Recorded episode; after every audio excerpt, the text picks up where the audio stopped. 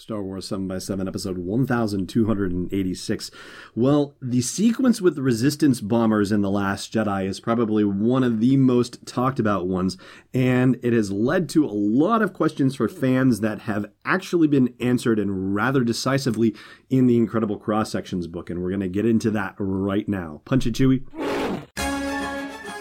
Hi, I'm Brian Jay Jones, author of George Lucas The Life, and you're listening to Star Wars 7 by 7 the only daily Star Wars podcast.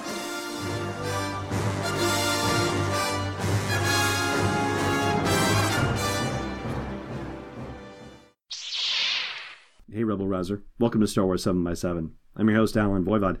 And, you know, I don't know why A, I was not aware of this, or B, why this isn't bigger news somehow in the Star Wars universe. But Pablo Hidalgo is apparently deleting whole thousands of batches of tweets. I imagine it has to be thousands because right now his Twitter feed says that he's only tweeted 511 times and it only goes back to January 3rd. I know for a fact, obviously, that he's tweeted a lot more than that. We all do because we've all seen some wonderful stuff from him over the years but the reason why I was looking for his Twitter feed was one particular tweet in regard to resistance bombers, which I thought was rather hysterical. And I suppose I should probably jump back a step or three to explain because without context it kind of loses its humor. But the gist is that it has to do with the resistance bombers and how it is that the bombs could fall out the bottom of the resistance bomber and smash into things like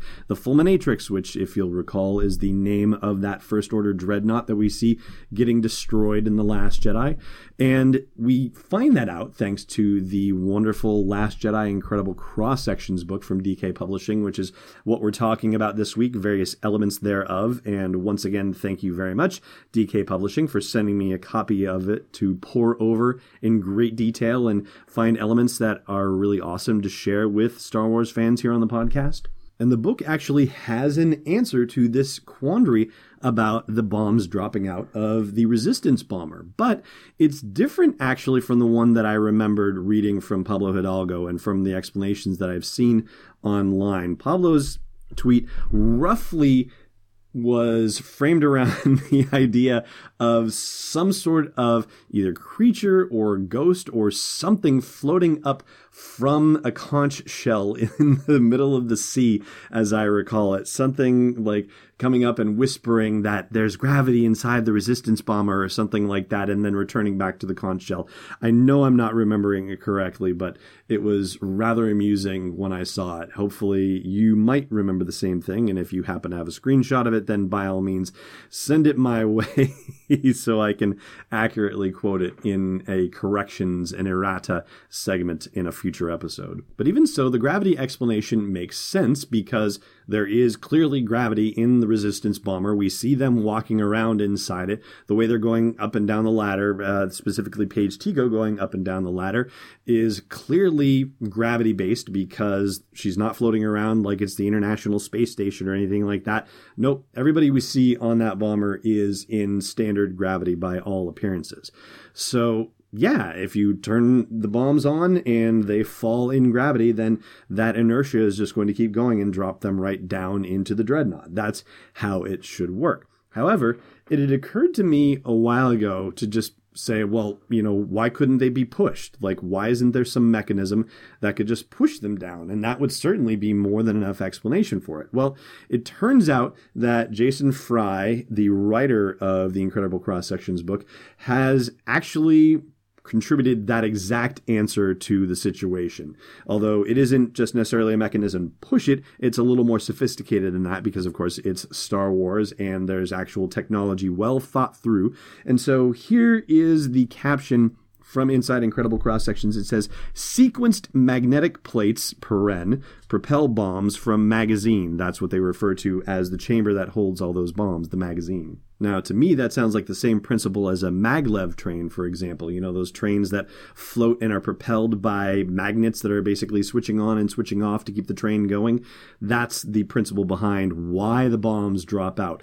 And in case you were wondering how many bombs there are on that thing, because it sure looks like there are quite a lot, The answer is 1048. So, yeah, try that trivia question on your friends and see how well they do. And while we're talking about the resistance bombers, there is one other thorny question that fans have raised about the resistance bombers, a thing that doesn't necessarily make sense upon its face, at least when you first look at it or think about it or watch it, which is why do they tell the bombers to stay in such a tight formation considering the chain reaction that happens that ultimately destroys all but one of those resistance bombers? Well, the awesome thing about this incredible cross sections book, I had to flag for you the fact that it came out on December 15th. So whether they were already anticipating that fans were going to watch this and say, uh, dude, why is this the case?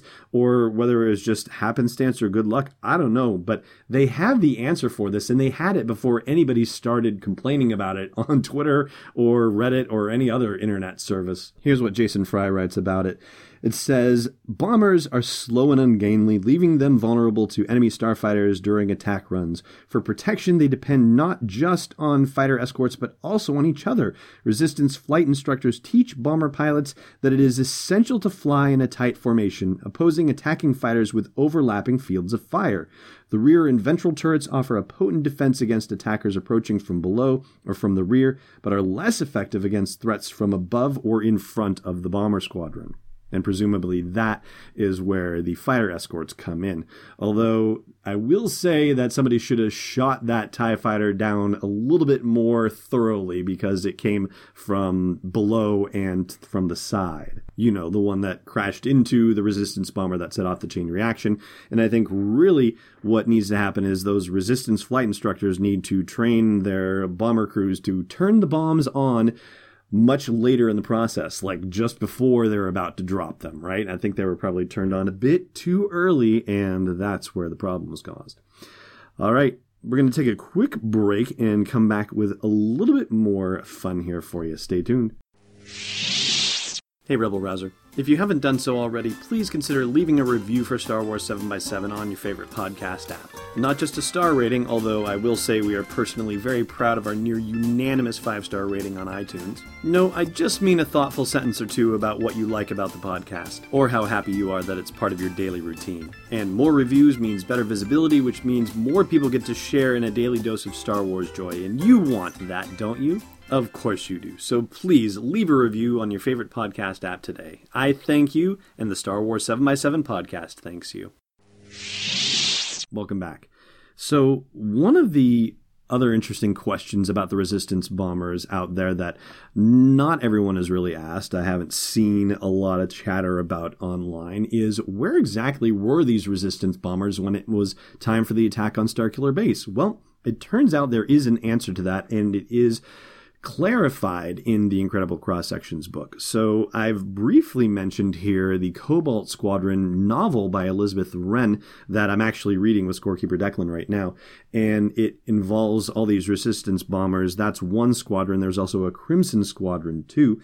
Anyway, those bombers were on a different mission and were just returning to D'Qar right in time for the evacuation. Good timing, right? And eventually we'll talk about Cobalt Squadron here on the podcast and what the deal is with that novel, but for the time being, I thought you might be interested in knowing just why it was that the Resistance bombers were able to suddenly show up for The Last Jedi, but hadn't been available in The Force Awakens. So there is the answer for you. And that is going to do it for today's episode of the podcast. Thank you so much for listening, as always, and may the force be with you wherever in the world you may be.